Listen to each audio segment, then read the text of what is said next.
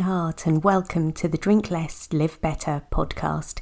This is the podcast that helps you to see that drinking less doesn't need to be stressful, lonely, or boring. I'm your host, Sarah Williamson, and I decided to have a year alcohol free as a little life experiment and haven't looked back. With my experience and training, I now help other women with their alcohol free or drink less adventures.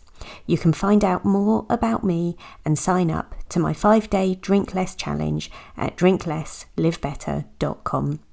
I'm here to tell you that you can relax, connect, and have fun without alcohol in your life. Join me here each week to find out how. One of my really good friends asked me a question recently. We were talking about change. Well, actually, we were having a brilliant conversation about values, but I'll come back to that another time. We were momentarily talking about change, and she asked me, How do you do it? How do you get the agency to change? And I flippantly replied, Well, I think I just decide and then I do it.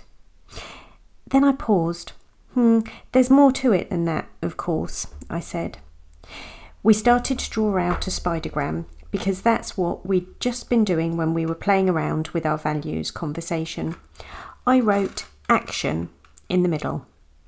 Action felt like a good starting word.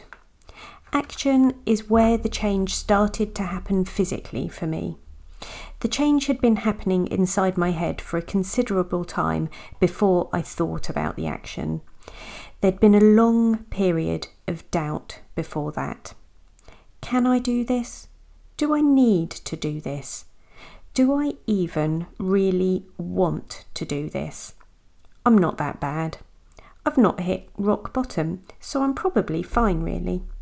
My thought process went through a protracted time of adjustment readjustment, checking out my feelings related to my thoughts, following through on behaviours I wanted, and reconsidering behaviours I kept slipping back into. But somewhere along the line, I got hopeful. I sensed that change really was possible. I saw people who had some of what I wanted, and I endlessly copied them I consciously chose new behaviours and even more consciously left old ones behind. I moved forward. I aimed for progress, not perfection. When I couldn't be kind to myself, I sought out others who could be kind to me, who believed in me. I made a goddamn massive effort. I made my change my full time job. For a while back then, I threw the kitchen sink at it. If something worked, I applied more of it, and if it didn't, I left it to one side. To be successful, to get the agency to change I wanted, I invented a process, a system, a framework. I took those early glimmers of hope and acted on them. I applied everything I was learning. I took action and I believed the change I wanted was possible. We could apply all of this to anything changing our drinking habits, fitting in exercise, eating a more nutritious diet.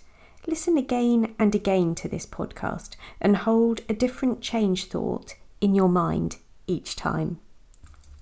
Thank you for listening in this week. Please listen in again next time. P.S. I believe in you.